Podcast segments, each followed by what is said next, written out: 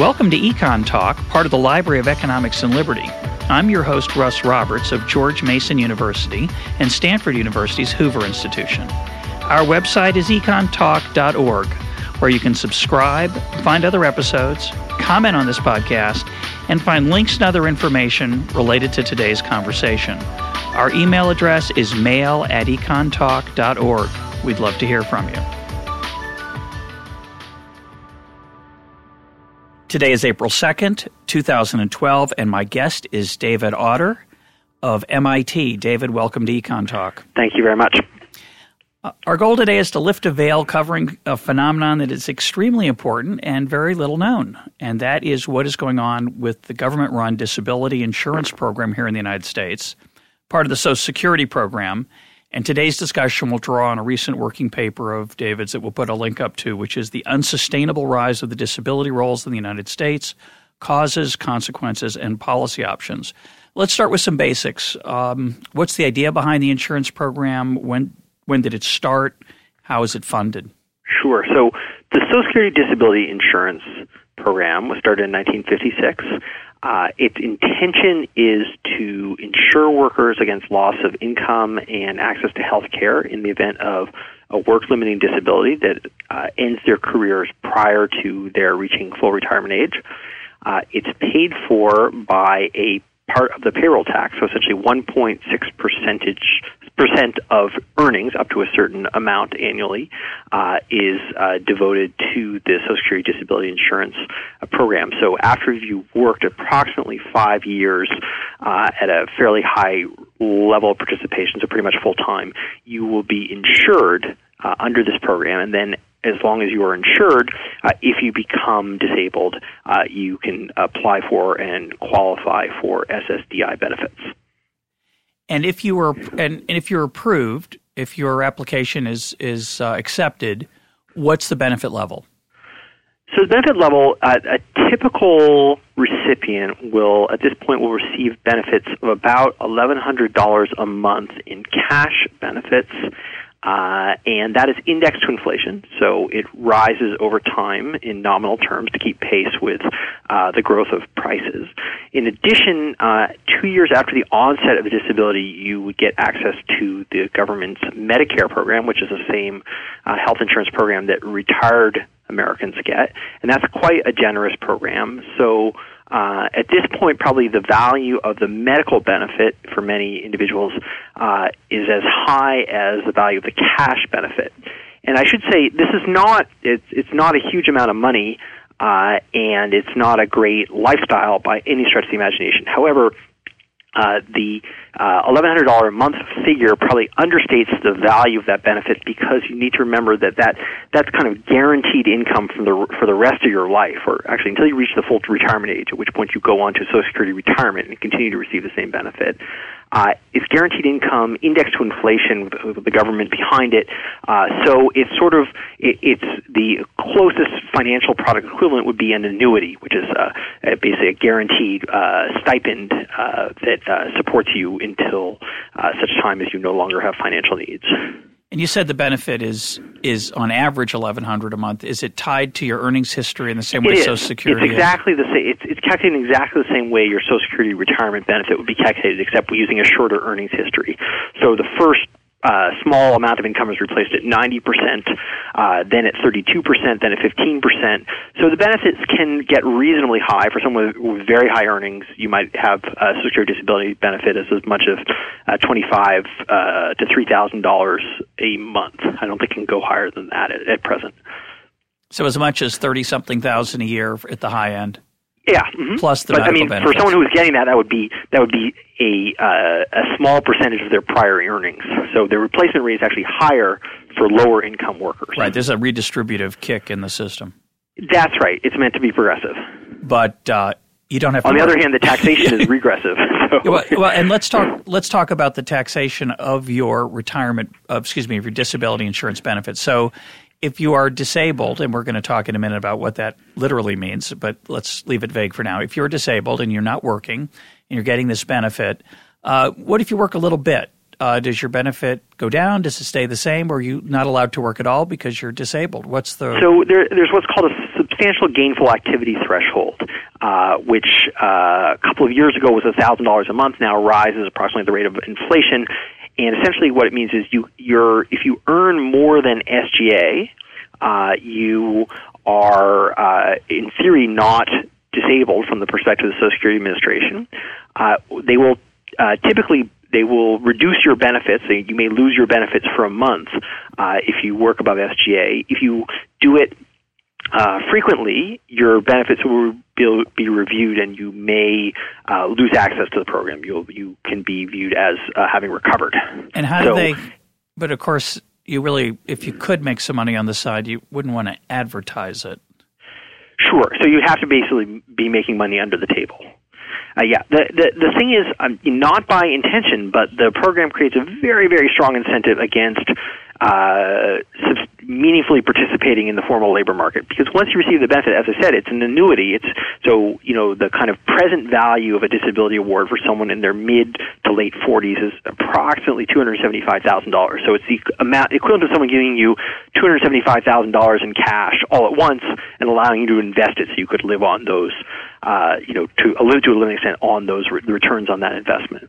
Well, uh, you don't want to, you know, so let's say you know, let's say you have you have a work limitation, you receive Social Security disability, and then you say, hmm, well, I could, I, you know, I, now that I look at, it, I realize I could work sort of half time at a low wage job, and I would probably, you know, could make fifteen hundred dollars a month, and I could, you know, uh, I'm pretty confident I could go on with that for a while. Well, that's a pretty risky proposition relative to continuing to receive guaranteed cash income in medical care, uh, and that index, the income index to inflation for the Social Security Administration. And so you might be understandably extremely reluctant to forego that and return to the workforce to face, eke out a marginal and insecure living relative to uh, the marginal but secure living you would have on the Social Security Disability Insurance Program. But the bottom line is, is that if I'm receiving those disability insurance payments, and I take a job that's part of the the payroll system, that is, if I'm yeah. going to be paying Social Security taxes with the same Social Security number, then the Social Security Administration would recognize that, and that would put my benefits in jeopardy. So if I if I would Correct. like to supplement my pay my payments, and uh, and I'm capable physically capable of doing it in some way, I'm going to have a strong incentive to do it under the table, cash business. Sure, absolutely. But we don't have any idea of how. We don't know how much of that goes on. It's it's very very difficult to measure, uh, understandably, because people don't want to. By definition, measured. yeah. But the reason we're we might think that could happen is that the definition of disability is not necessarily what we think of as. I think some of us have in mind. Dis, dis, disabled means bedridden or um, uh, in, unable to work. But of course, sure. that's not literally what it, how it works in practice. How does it work in practice? So, good question. The, so, the definition of disability used by the Social Security Administration and, and uh, you know adopted by Congress in 1956 is one based on it's really based on employment more than health. So it, it's uh, essentially the definition is that you are unable to engage in substantial gainful activity in the U.S. economy uh, for reason of uh, of health or disability. But what it really means is you're not able to work, and uh, you have to demonstrate to Social Security Administration that you're not able to work. And you the reason you're not able to work has to be something to do with uh, your health. It could be your physical health or your mental health. Uh, and so it's a, it's a very elastic definition. And so, for example, when uh, unemployment rate is high, there are very few jobs, uh, you may be unable to work because the type of health limitation you have uh, means that the type of job that you would be able to do is not available at present, and that would qualify as a disability. So um, there is no uh, disability is not a medical term. There is no, you know, medical diagnosis called disability. Yeah, Obviously, there are medical sure. diagnoses for, you know, any variety of illnesses, but disability is is just a broad, broad category that's a societal definition. What do we want to deem as unable to work? And uh, the because that definition is very elastic, and Congress has made it much more so over time, uh, it makes it possible for uh, many people who have been out of labor force for a while and are motivated to re- to receive benefits to potentially qualify for the program. Uh, and uh, one thing that's very telling about that is, you know, 25, 30 years ago, the predominant uh, source of new claims for people going on to the SSDI program uh, were uh, cancers and heart disease, essentially, and those comprised, uh, you know, more than half of all of the claims. This was and that 25 was true years ago? in the early 1990s. Okay. Um, in at present, uh, more than half all awards are for mental disorders and musculoskeletal disorders. Um, so mental disorders are you know things like uh, nervous disorders, schizophrenia, personality disorders, etc. And musculoskeletal disorders are basically uh, back Carpal pain tunnel. primarily. Carpal tunnel, I assume. Yeah, and those are very both categories of disorder are very difficult to verify. So soft tissue pain is difficult to prove or disprove. Uh, it's not observable. If you obviously if you have a damaged disc in your back, that's observable. Soft tissue pain is not. Similarly with mental disorders, uh, we don't really have a way to objectively verify most mental disorders. So it means that uh, a motivated claimant can, uh, you know, attempt to establish that, uh, that they, in fact they do have those disorders and that they uh, stand in the way of their working. And Social Security Administration doesn't really have the right to say we don't believe you, uh, unless they can provide produce some direct evidence that you're engaging in, you know, fraud or deceit. So let me let me take an example. Uh, I'm a, I'm a stevedore, uh, word I don't get to use very Yeah. often, meaning a, a person who works through physical labor, say on a loading dock of a, in, a in a port. And I hurt my back. I really do hurt my back. Uh, Yep. There's no uh, fake or fraud here, and I can't be a stevedore anymore. I just physically can't do it. Right. But of course, there's lots of other jobs I can do. Not maybe not as pleasantly, not as well, won't pay as much. But I, in that case, I assume can I get disability? So Just because it I can't be a stevedore? Whether there's another job the Social Security Administration thinks that you can do, and partly that depends on how trainable they think you are. So typically, uh, the, the criteria actually change as a function of your age and education. So uh, if you were, let's say that happened to you when you were 45, uh, and you were a stevedore, but you had, you know, some college education. Uh, well, they say, yeah, well, you could. There's a lot of type of uh, sedentary work that you could do that would use your, you know, numeracy and literacy skills. So uh, we, they might be uh, unlikely to deem you disabled. Let's say instead you were 55 and you had no more than a high school education. Well, they say, well, uh, you're getting on in years and you're not highly educated, so you're difficult to retrain. So we would essentially say if you're if you can no longer do your old job, then you can't do any job. And in that case, uh, you would be awarded disability. So it's actually it's sort of like uh, if you have a car insurance policy and you have an accident in an old car and you bring it to the body shop and the body shop says, "Well, I can be fixed, but it's going to cost seven thousand dollars." And the insurance company says, "Well, We'll uh, call it yeah, it can be fixed, but it's not worth the money. We'll just call it totaled." well, that's sort of what the Social Security Administration does with people who are over fifty-five and uh, have low education. So the other aspect of this, of course, is that if technology changes on the dock and stevedores are no longer employable and everybody's fine physically, that there is a temptation, of course, to feel that your back hurts because it's as you said in the other case with unemployment and during a recession. But here's a case of, of technological change, structural change in the economy. It's going to be harder to find work. Presumably, some stevedores find something that's not maybe as well pays as well as what they did before, but others find that their back hurts. Is that what's going on? Do we think? Yes, absolutely, and it- it's not it- it's not as nefarious as it sounds. It people there are many people who apply for disability when they've uh, when they've been unemployed for uh, a considerable period of time, and it's it's often because they've exhausted all their other options. So, it, as I said, it's not a lifestyle that uh, any of us would want to choose. However, it's better than unemployment without benefits and pay, no prospect of work uh, in the near future. So, there's a classic study by uh, Kermit Daniels, Seth Sanders, and Dan Black that looks at uh, coal workers in Appalachia and essentially shows that when coal prices plummet, uh, disability applications and disability awards from the Appalachian regions rise very rapidly. And it's not because people become disabled when the price of uh, coal or the price of energy declines, it's because they lose jobs.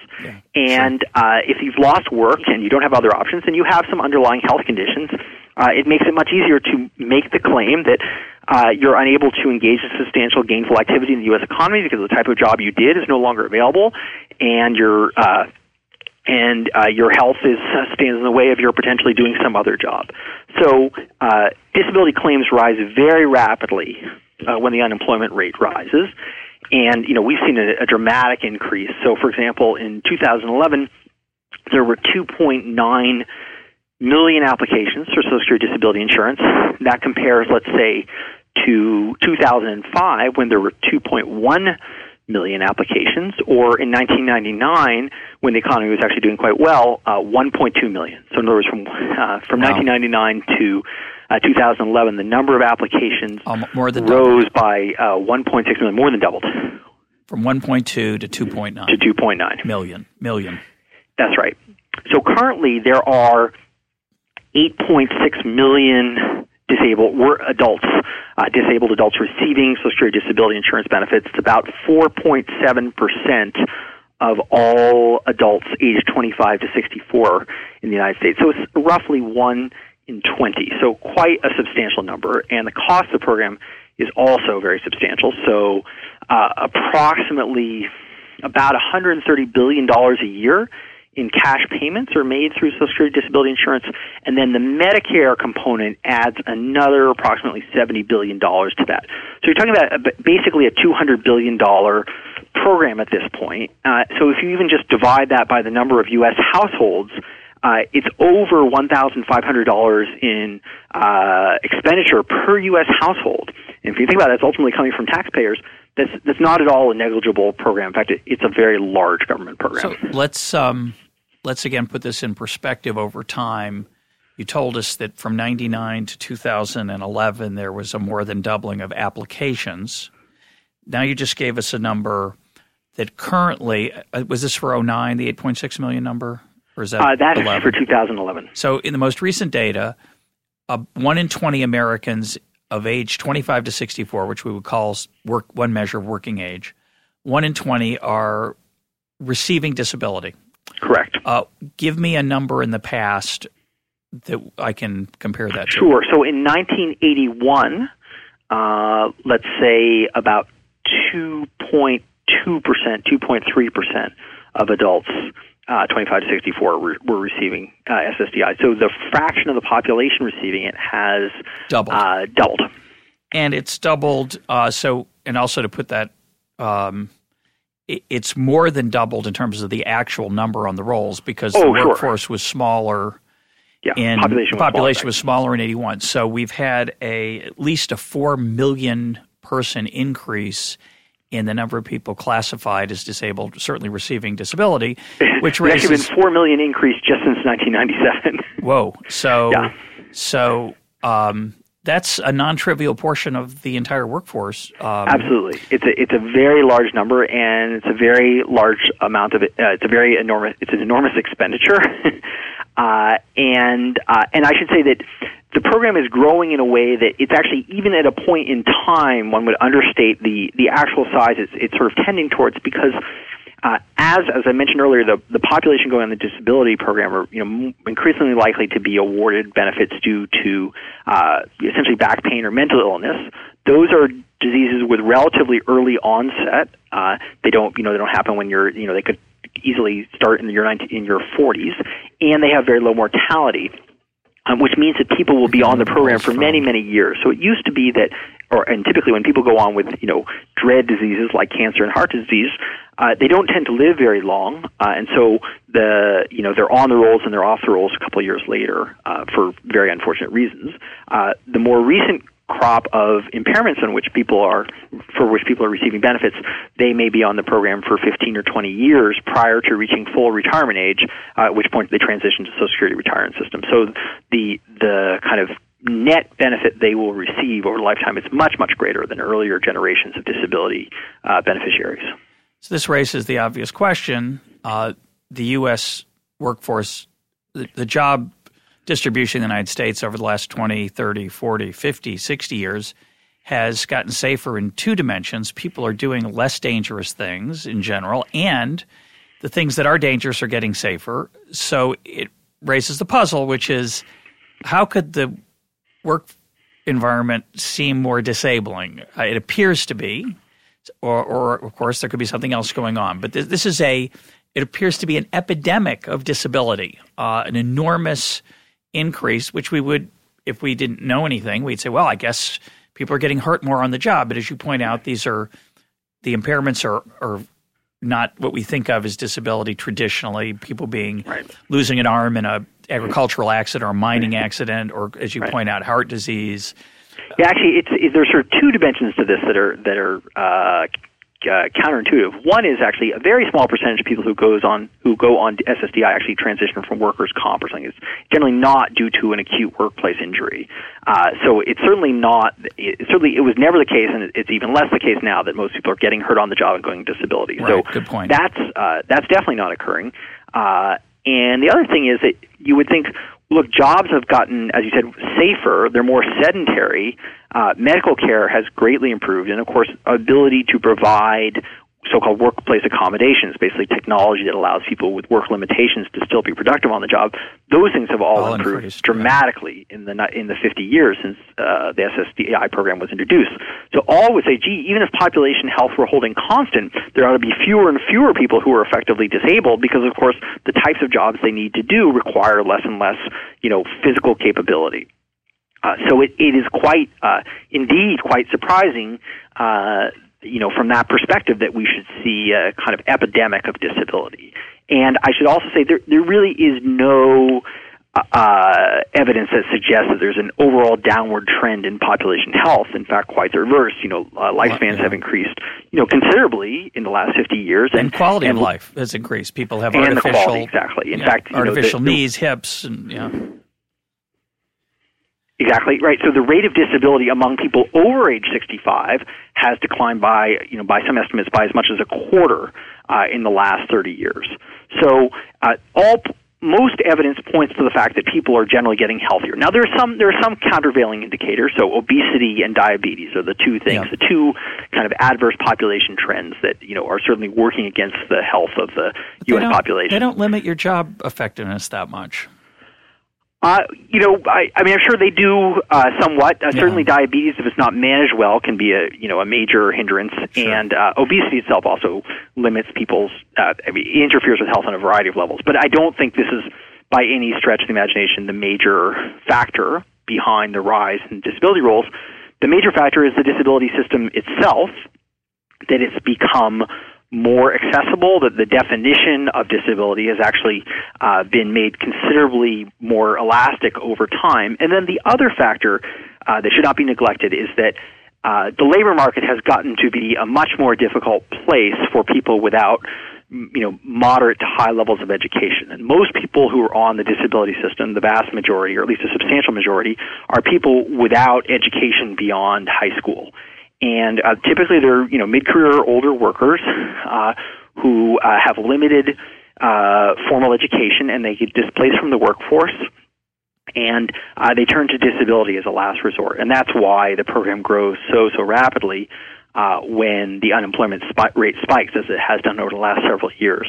So Right. the concept the combination of a program that is uh, uh, essentially becoming more valuable due to the rising value of medical care uh, and more accessible due to the liberalizations made by Congress, with a labor market that's becoming less and less forgiving, uh, lower real wages for low skilled workers, fewer opportunities, and in fact, less likelihood of getting health insurance. All that makes the disability program look a lot more uh, of a good option for many people. Before I go on, I want to ask one more technical question. Uh, a friend of mine, uh, a doctor in the St. Louis area, works in a hospital in a relatively low income area, and he he would tell me that a lot of people come in complaining of back pain and other disorders, quote, hoping to get on disability. What role does the does a doctor have in that process? Well, quite an important role, actually, because uh, the Social Security Administration is bound by law. Again, this is Congress's decision uh, in 1984 to give uh, sort of first weight to the evidence provided by the disability claimant's own uh, uh, medical counsel. So, the Social, although the Social Security Administration does uh, contract to get what's called a consultative examination for each applicant, it actually has to give uh, it, it has to believe is required by law to take more seriously the evidence provided by the claimant than by its own consultants, and only in cases where it has reason to believe that the claimant is uh, distorting the information can it uh, can it does it have the right to ignore it. So there's a there's a very uh, powerful uh, kind of for-profit advocacy uh, component to getting people onto SSDI. So there's uh, many law firms that specialize just in this practice, uh, and they work, you know, uh, with counselors and physicians and so on to uh, build uh, a strong case to support an individual's application. So, you know, there's a well-known firm based out of New York called Binder and Binder that alone, I think, received more than twenty million dollars uh, in 2010 in payments uh, for from the Social Security Administration for claims brought against it by plaintiffs. So, or for claimants, just just to clarify how that works. Yeah. Essentially, if you apply for disability benefits, uh, if you're denied, uh, you appeal either once or twice, and eventually your case goes up to an administrative law judge. And at that point, if you win the case, you get your back benefits. If you're represented by counsel, your counsel gets 25% of those back benefits up to about $6,000. By law? By law, yeah. That's the, and that I should say that contract is structured to protect, protect claimants from you know paying higher more fees. than twenty five. exactly. So yeah. you know they, you know, they, they, in other words, they don't want them uh, selling their cases, you know, yeah. saying, well, you can have 90% of my benefits yeah. if you just get me something. I don't know what, uh, I don't know how to react to that. That's special, you know. I, well, so, so the Social Administration, uh, each year pays more than a billion dollars directly to attorneys that prevail against it, uh, on behalf of, of claimants. It's a wonderful world. Um, uh, yeah, I just going to let that alone and let listeners again. It's a part of the world I didn't know anything about. It's fascinating. Uh, your comment about recessions raises a question. It's well known that the recoveries uh, from recession in recent years have been, quote, disappointing in, both magnitude of, of, GDP growth and in certainly in employment growth. Certainly, this recession has been extremely disappointing, but it's not a new phenomenon. It's a recent phenomenon. It's uh, it, the 2001 recession had a similar pattern. I think yep. the 1991 recession had a similar pattern, and by that I mean that the job growth once the economy was deemed to be in recovery, was not of the magnitude that it had been in the past. Yeah, these are referred to as jobless recoveries. Right, so-called. They weren't yeah, literally it's jobless, bad, but yeah, the, it's, the rate of employment growth per unit output was slower than uh, has traditionally been seen. So, what what possible um, contribution has the liberalization of SSDI, Social Security Disability Insurance, played in, in what we measure as the employment recovery? It's hard to well, know. actually, obviously, the, it's actually what it's done typically is it's actually masked the depth of the uh, the job market problems. That basically it's absorbed a lot of individuals who would otherwise appear on the rolls as uh, long term unemployed. So I, I don't actually think it's contributed to the jobless recovery. It's actually contributed to the illusion of a lower employment rate than uh, we would might. See. We might. It's hard to know, but but one thing that we've also noticed with these recessions, especially since 2001, is a decline in labor force participation, especially among men. The employment right. rate among men has been falling relatively steeply since 2001. There was a slight uptick at one piece of that recovery. Mm-hmm. How much of this SSDI, um, first of all, how much of that um, of the rolls are male versus female? And does that uh, maybe have a certainly play a role? Maybe not in in changing the employment numbers, but in changing the labor force participation numbers. Sure. So uh, it, it is the case now that the the disability program is almost half women. Uh, that wasn't true uh, 20 years ago, and, and, an important reason why that wasn't true is because women wouldn't qualify for SSDI because they didn't have enough labor force history. Um, so a lot there has been uh, much more rapid growth among women than among men, although there's been substantial growth among both. The um, I think it certainly does contribute to the declining labor force participation rate of uh, particularly among low education males. Uh, so I, I, do think it's significant in that. Uh, I don't think it contributes to the sort of uh, slow rate of job growth because I, I tend to think that a lot of these individuals, um, you know, many of them would not be uh, not necessarily be employed, and also in terms of if we really if it was really making sort of labor markets tighter, such that employment wasn't growing because people weren't available, then we would tend to see wage increases among those groups, and we have not seen that. Um, maybe so they're I, just smaller. Yeah. Maybe they're just smaller than they otherwise would have been. I think, but new, but yeah, they are definitely Hard to showing. Know. Hard to yeah. know. Um, now, you talked about liberalization by Congress. Um, how does that take place? Does the act get revised and definitions change? Yeah, so it's a really interesting story. The um, the Car- in the last years of the Carter administration, they were very concerned that Social Security Disability Insurance Program was was growing too rapidly, and they started a kind of a clamp down on applications and you know trying to slow the rate of inflows by tightening up the eligibility criteria. The Reagan administration came in and they liked that idea and they kind of redoubled efforts on that, and simultaneously they started something uh, doing aggressively. Uh, continuing disability reviews, which are basically where you review an existing uh, claimant's case and uh, terminate them if you if you decide it's non not meritorious. And these two actions, uh, the Reagan administration was pursuing them with considerable zeal. Uh, during the early 1980s, during the deep recession, yeah. uh, the deepest post-war recession we'd had up until the current one, uh, and so, uh, and they were terminating a lot of people. Both, uh, both many, many fewer people were being awarded. Actually, applications declined. People recognized it was just very difficult to get on, so they stopped applying. And then about 40% of the uh, cases that were reviewed by the continuing disability review process were summarily terminated, which was, uh, you know, uh, whether you thought that was meritorious or not, that was uh, pretty unfortunate timing if this was coming in the middle of this very deep recession with the unemployment rate about 9%. And, uh, and so this kind of created almost a kind of a civil war. And I believe it was 21 U.S. state Supreme Courts ordered their Social Security uh, field offices to stop complying with the continuing disability review process. So the states kind of went into revolt against this clampdown of benefits that was occurring during this very unfortunate time. And uh, eventually, Congress reacted to that. Uh, it stopped the continuing disability review process, stopped the clampdown, and uh, made a number of really substantial changes to how the disability standard would be applied that then have reverberated uh, for the next 25 years. So one of them was uh, instead of uh, the, the previous focus of the disability determination decision uh, had been whether an individual met uh, one of the listed uh, impairment categories or had a number of impairments that came together to to equal one of those impairments. So it was a sort of a, you know trying to look them up in a big list of possible disabilities and see if they matched. Uh, Congress changed the operational definition of disability to uh, the ability to function in a work-like setting. So again, tying it even more closely to employment.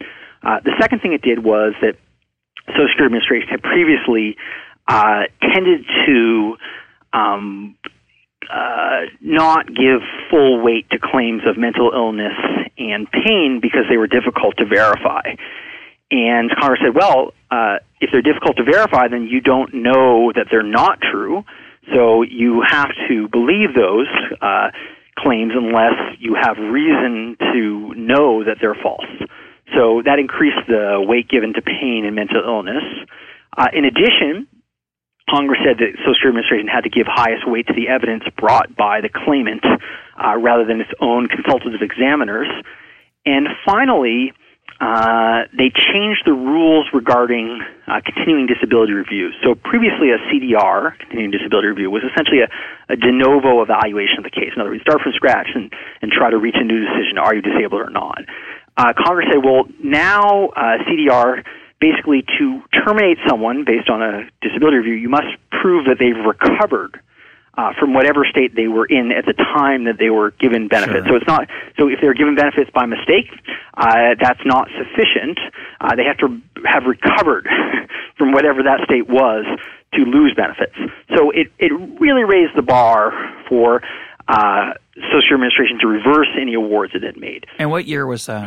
This was done in 1984. These, okay, so um, presumably uh, the number of people who are taken off the rolls now is a very small number. It is a very small number. That's is correct. close to zero. And, and interestingly, you know, there wasn't a big surge in disability awards you know, after, you know, in the mid 1980s because the economy was doing great and things were growing very, very right. rapidly at that point. So the labor market was in great shape.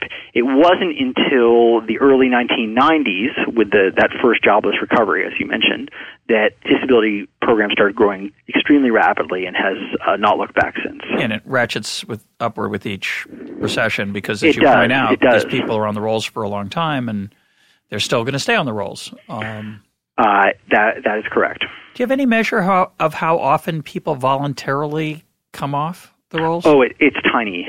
Um, it's uh, it's uh, maybe it's less than one percent. Okay, that would be tiny uh, okay. per year. That's tiny. And and even many of those, it, it turns out, are um, uh, yeah, even those many of those turn out to be illusory. So it's a very very small number.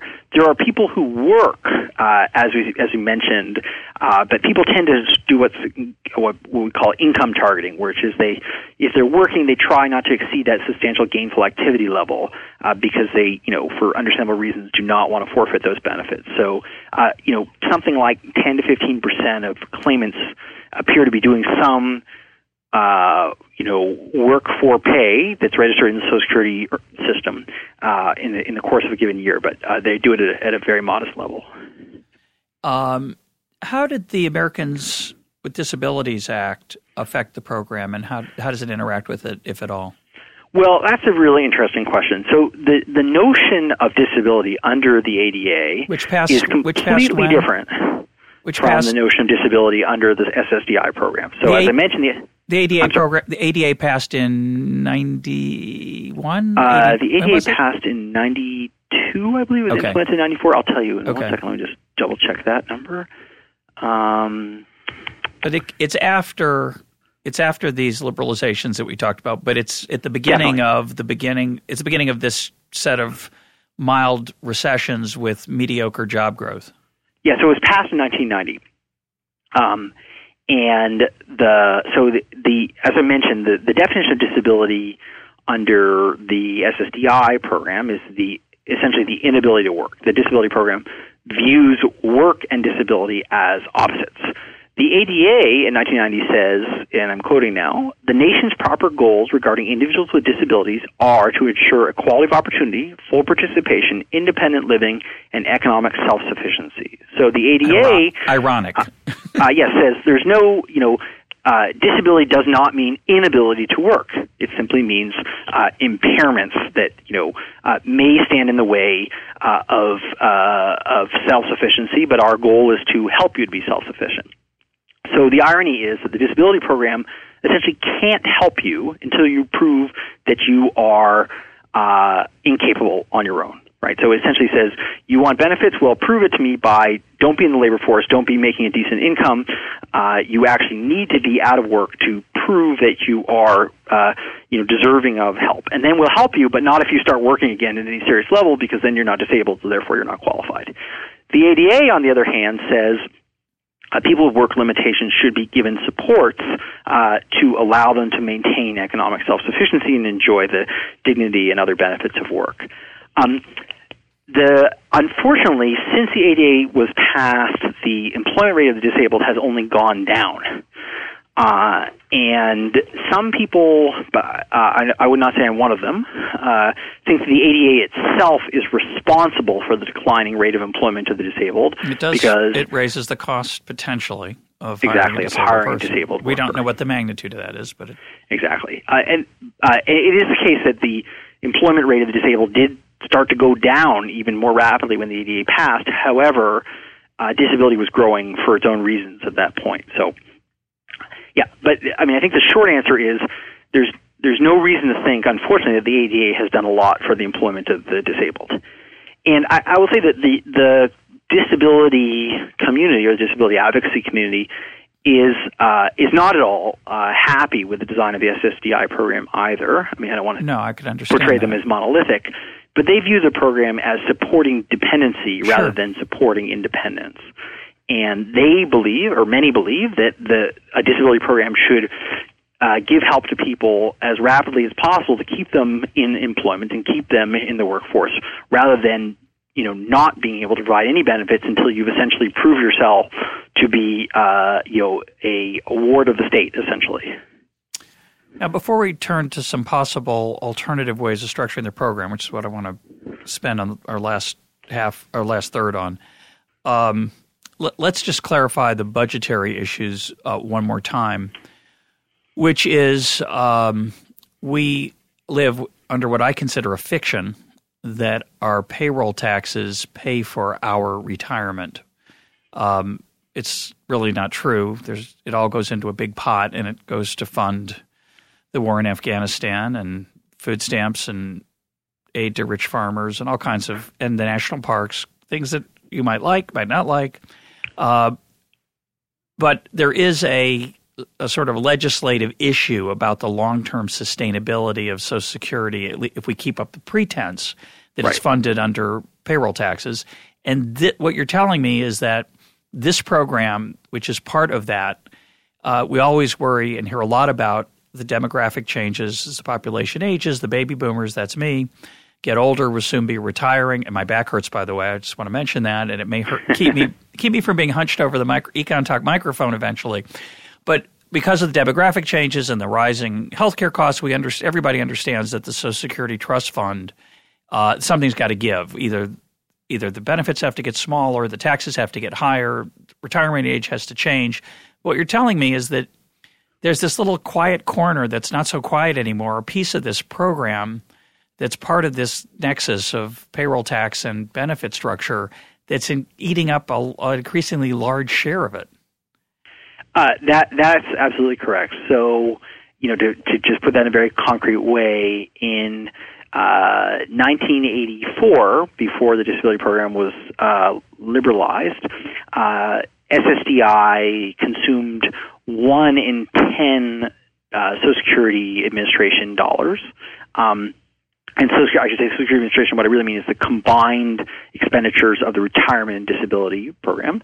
Uh, by 2009, it essentially con- consumed one in five. So 20% of all Social Security uh, combined expenditures were going to the disability program. So it's claiming a, a much, much larger share of all the payroll tax inflows into the Social Security system uh, than it's actually contributing. So that 1.6 percentage points of payroll uh, that I mentioned earlier doesn't go uh, nearly far enough to cover the actual expenditures of the program. And so, you know, the, people often talk about the, the Social Security Trust Fund. The Social Security Trust Fund is actually, quote, is two trust funds, neither of which is a, fund, fund, to tell you yeah. the truth, but, but as you mentioned, but uh, one paper. is the Retirement yeah. Trust Fund and the, the other is the Disability Insurance Trust Fund, and people talk about the day that those will go bankrupt. Well, this, the Disability Trust Fund is now projected to go bankrupt uh, in approximately uh, five years, five to seven years. And the uh, Social Security Retirement Trust Fund uh, is not predicted to go bankrupt for another couple of decades. But the the sort of bankruptcy of the entire system is keeps being brought closer to the present because uh, the you know when you add the two trust funds together, uh, the Social Security Disability Trust Fund keeps sucking more money out of the total pot. Right. Um, now, when I say they're not really trust funds, because is uh, as we know, the uh, Social Security system is a pay-as-you-go system, meaning that the, the money uh, payments of the current cohort of workers pays for the benefits of the uh, current cohort of beneficiaries. Right. There is a trust fund, which is an, a paper device that says this is the amount that's been paid in, this is the amount that's been paid out. But the amounts that have been saved, paid in in excess in excess of what have been paid out, they were not saved. they're just liabilities right, just from one part yeah, of the government sure. to another part. Right. Um, I, I, have a note here. I don't know why I asked this. Was going to ask this question. I don't want to miss it. Uh, what are the incentives of the system for employers? We've been talking about employees. Uh, sure. How do employers enter into this? Yeah, unfortunately, there's um, uh, the, the, system provides no incentives to employers to reduce the claims made against it. Although every employer, or, you know, and worker, you know, jointly pay the payroll tax, uh, there's no what's called experience rating. In other words, uh, an employer who has more of uh, its workers going onto the SSDI program does not pay higher payroll taxes than one that has uh, fewer workers going onto the system. And so employers at the margin uh, have, bear no no additional cost uh, when a worker goes on. Of course, they all have. Eventually, everyone pays uh, or will have to pay somehow for the many people receiving disability benefits.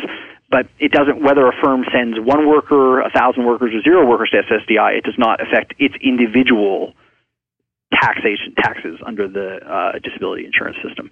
So there's no incentive, uh, unfortunately, for employers to uh, try to uh, see that the system is used responsibly.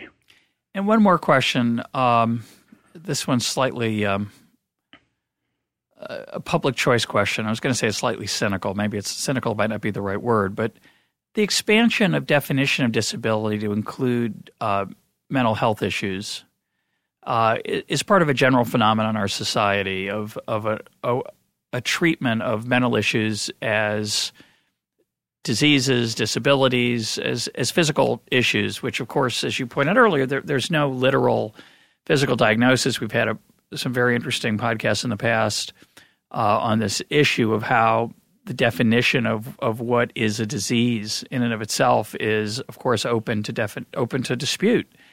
Uh, do we have any evidence on the role of um, the mental health industry lobbying for these changes that Congress put forward in the mid 80s? Uh, I'm not aware of any of that sort. I mean, because they benefit tremendously from it, right? Because they now those law firms yeah. go hire them. I mean, I, I should say that the one thing I, I a point I wanted to make earlier. There are really three public disability systems in the United States. So one is Social Security Disability Insurance, which is the one we've been discussing.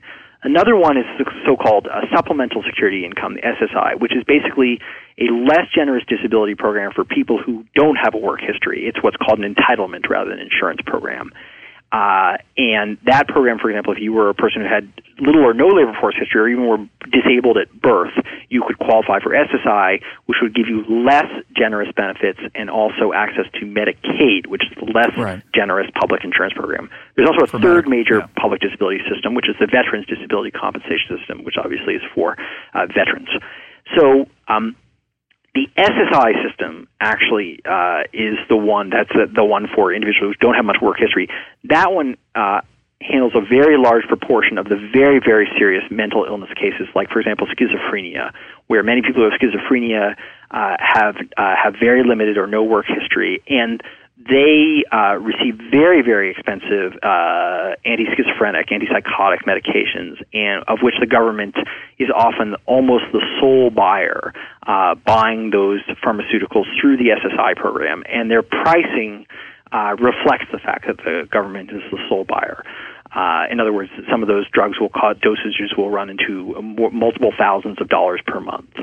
And so there, I, I think that is very much a case where the pharmaceutical industry has benefited enormously from this uh, particular policy and uh, has worked hard to make sure that it's it's uh, the it's expensive and exotic pharmaceuticals are used uh, for treatment of those patients. Journalists, please take note. Uh, this is a great, interesting think, uh, story that probably hasn't been enough written about. Very uh, interesting. yes, actually, my, my co-author Mark Duggan at the, the Wharton School, University of Pennsylvania, has a very very insightful paper with Fiona Scott Morton, who now works in the Federal Trade Commission on uh, pharmaceutical pricing and its relationship to uh, Medicaid expenditure um, that basically drugs in which Medicaid is the primary buyer uh, have just a ma- uh, amazing cost inflation.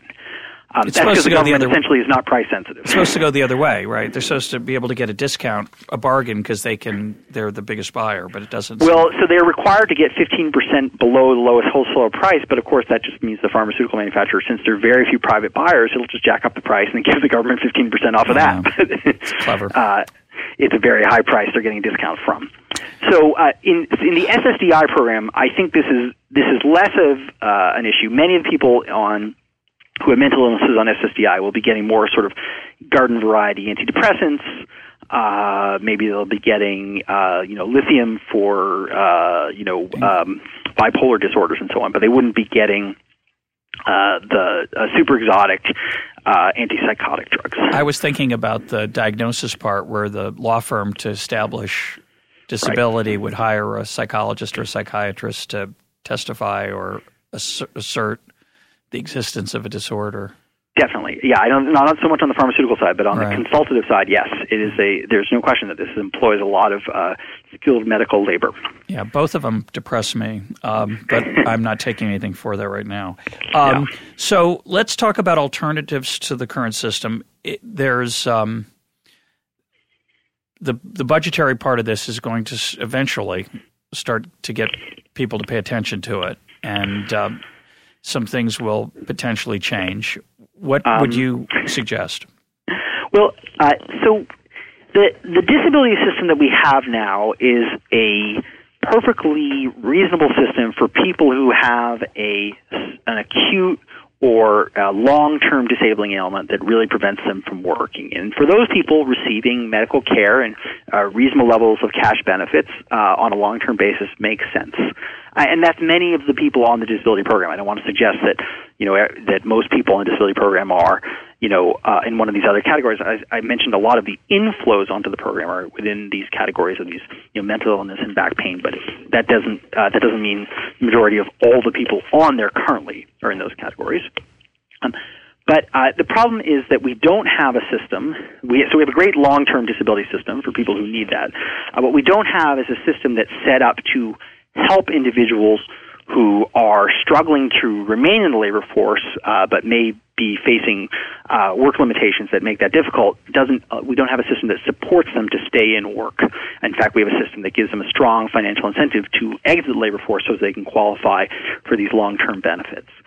So uh, one idea that uh, my frequent co-author Mark Duggan and I have proposed for uh, as an idea to be explored, we wouldn't want to say that this is exactly shovel ready, is to provide a kind of a front end to the disability system. So currently, a third of American workers have what are called private disability insurance policies through their employers. Uh, and these private policies, what they do is uh, as soon as you uh, develop a work limitation, you report it to the disability insurer. And the disability insurer puts a number of things in place to try to help you to remain in employment. They'll give you vocational training, they'll pay for assistive technologies, and they'll also give fairly generous partial wage replacement that kind of makes staying in work uh, potentially attractive because you might get, for example, let's say the wage replacement level is 65 or two thirds. So if you uh, if you're not working, you'll get 60, 65 cents on a dollar. Uh, if you work half time, you'll get a dollar on a dollar for the first half and 65 cents on the dollar for the other half that you're not able to work. And so they can try to provide incentives uh, to allow people to remain on the job, reintegrate into the labor force, and uh, keep them activated. Uh, of course, if that fails, people apply for SSDI, and the uh, the private insurer actually helps them apply because uh, it offsets its cash benefits with the benefits they receive against the benefits they receive from the Social Security Disability Insurance System. But uh, but our you know preliminary evidence, and I really want to say it's it's very it's not complete. There's not enough experimentation here. Suggests that the return to work rates are higher, potentially higher among people receiving private disability insurance, and that's because those programs work to activate, uh, keep workers in the labor market, and they also, by the way, provide incentives to the employers because, of course, the employer is buying the policy. If the employer makes many, many claims against it, uh, its premiums will rise. And so the employer, in some sense, also has skin in the game yeah. uh, for private disability insurance. So one idea that we propose uh, is uh, to essentially uh, create a kind of front end to Social Security disability insurance where we, we would use private sector insurers. Uh, employers would buy these modest cost policies, and those policies would essentially provide incentives to workers to remain in the labor force and provide supports to do so, provide incentives to employers to keep their premiums low, and also serve as a form of deterrence where essentially you could not enter the SSDI program for some period of time before you had tried out the kind of uh, the you know this, this halfway house of additional supports and benefits to keep you working, except in, in cases where people had extreme uh, and you know immediate uh, medical needs that basically made sure. work impossible. So that is uh, an idea. That's clever. That, and and what kind of reaction has has that received? I say that with a smile on my face, but uh, sorry, apologize for that. It's I, I think it's it's received. Uh, you know, it's received different reactions from different quarters. I, I don't think it's received any. Uh, it's, it's I don't think it's received any overt uh, uh, vituperous hatred or anything. uh, people in the disability community have been somewhat favorable towards it because, again, as I mentioned earlier, uh, they view the Social Security Disability Insurance Program as currently structured as working against the self-sufficiency uh, and employment of the disabled. uh, they believe that the program needs to be more extensive to help people while they're working, uh, rather than to only help people when they stop working. Um, I think the the uh, you know we've had discussions with congressional staffers and so on. They've been intrigued. I think a lot of people in uh, Congress really don't want to touch this issue No, because it's it's not not. understood by the general public to be a problem. Yeah. That- And if it's not understood to be a problem, you know, what political capital is to be gained by sort of, you know, ganging up on the disabled, which is how it could be spun and Sure. perceived, right? We know what happens to anyone who, you know, talks about cutting Medicare benefits, for example. Um, so, and, and I think the other the other dimension of this, of course, is the program that you know we're proposing a study involves something of a small employer mandate that employers would have to cover carry an additional bit of insurance. It's very small relative to the cost of health care under the Affordable Care Act, but it's not zero. Uh, we argue that it would save money, but of course, nobody, uh, least of all the uh, you know the current Congress, likes mandates. right. Uh, it's not even clear the Supreme Court likes mandates. yeah. So uh, that um, uh, so that that I think has you know is certainly something that's prevented this from gathering a ton of momentum so far. Yeah, let me just give a re- an overall reaction because I, I think what's I mean this has been an utterly fascinating conversation for me, and I'm sure many of our listeners feel the same way. And for me, the reason it's so inter- interesting is that I'm I'm a classical liberal. I want limited government, and I don't think insuring people against disability is is an appropriate role for government. I'd like to see private solutions, both of the kind you're talking about that the private market already supplies. I'd like to see charities do it, voluntary action, and those have all been crowded out by government action. Maybe they'd create a better world, maybe it'd be worse, but that's my general philosophical bias, as, as my listeners as my listeners know.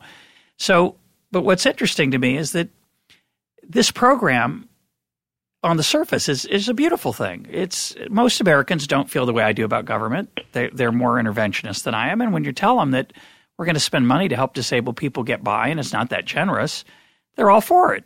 And they don't know very much, as Bryan Caplan's often pointed out, about how the program actually works. So you have this classic bootlegger and Baptist coalition that Bruce Yandle's discussed on this program. You have the high-minded, nice people who are who want to help disabled people, and that's certainly a good thing. I'm all for that. Just would like to see it done privately, but it's certainly a good thing to help disabled people. Then you have the people who have a self-interest. Those are the people who can get disability maybe who aren't really disabled by what most people would call disabled. The pharmaceutical industry, which joins in as the as the bootleggers, and then you've got the the uh, psych the uh, psychiatric industry weighing in, and also maybe some folks, uh, some doctors, and you and the lawyers, of course. They're, so all those groups are are self interested, but they're using this very high minded, lovely thing that most Americans think is a good thing, and the political incentives are all to keep it the way it is until it goes broke. And um, it's an extraordinary story to me. What's your what, What, what was the term you used? Bootlegger and bootlegger and Baptist? So the bootlegger. Oh yeah, wants, yeah, got it. The bootlegger wants to ban. Um, the Baptist Right. is against drinking, uh, selling liquor on Sunday because it's the Lord's day, and the the bootlegger is against selling liquor on Sunday because it's his day. He'd like to sell liquor under the table out of his still in the back. So the politician who votes uh, to close liquor stores on Sunday. He doesn't talk about his friend the bootlegger. He talks about his friend the Baptist. Uh, he Right. wants to use the high-minded, uh, altruistic motive, the self-interested motive that's in the background. And and the part that I find the part I find most fascinating about the bootlegger and Baptist idea is not just that politics make strange bedfellows. It's that how the program gets structured is going to be of great interest to the bootlegger, whereas the people who are just kind of behind it because it's a good thing, they don't pay much attention. So the average person listening to this program, who's way above the mean or median in terms of awareness of political and public policy issues, probably doesn't know much about this program, despite that relative in- intelligence and, and education. But the people who are benefiting from it, they're working hard to make sure that it stays in place. And that's the way politics works.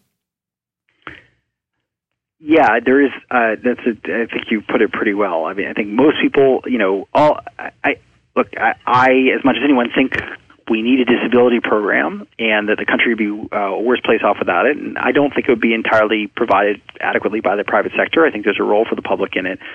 Uh, but it's exactly the case that the you know the people who you know reflexively support it aren't very aware of the details, as you said, and uh, the people who benefit from it, both the the individual beneficiaries and the uh, the kind of organizations that are part of the industry at this point, uh, they're very aware of the details, uh, and uh, it is an extremely difficult thing to change. And I, I actually think that but the greatest impediment to its changing at this point, I, I think, is not so much the lobbying per se, but the fact that the public is not aware of the problems just makes it politically a very unpleasant thing to get near. I just don't think any politician would view that as a good career risk at this point.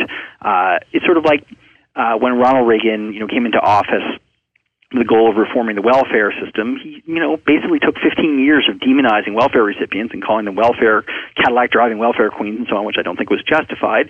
Uh, before we had welfare reform under Clinton in 1996, and uh, that, you know. The, the truth was the welfare program had some serious problems, and the consciousness raising at one level about the pro- program was very helpful, although another level demonizing the recipients was probably was not so. I think in the case of the disability system, I don't think we need to demonize recipients, yeah, but I do absolutely. think we need to make people aware of uh, that the program is is probably at this point. Uh, uh, doing simultaneously much more and much less than it was intended to do. It's doing much more in terms of providing more benefits. It's doing less in terms of helping the disabled. And I don't, I don't mean to demonize them either. I, I right. certainly, I, I just, I think it's fascinating how it works in practice relative to how it might sound on paper. Yeah, no, I think your bootlegger and Baptist uh, analogy is a, is a, is a useful one. I think I'll reuse that if you don't mind. no, just credit to Bruce Yandle who coined the phrase. Okay. My guest, do. my guest today has been David Autor. David, thanks for being part of Econ Talk. Uh, my pleasure.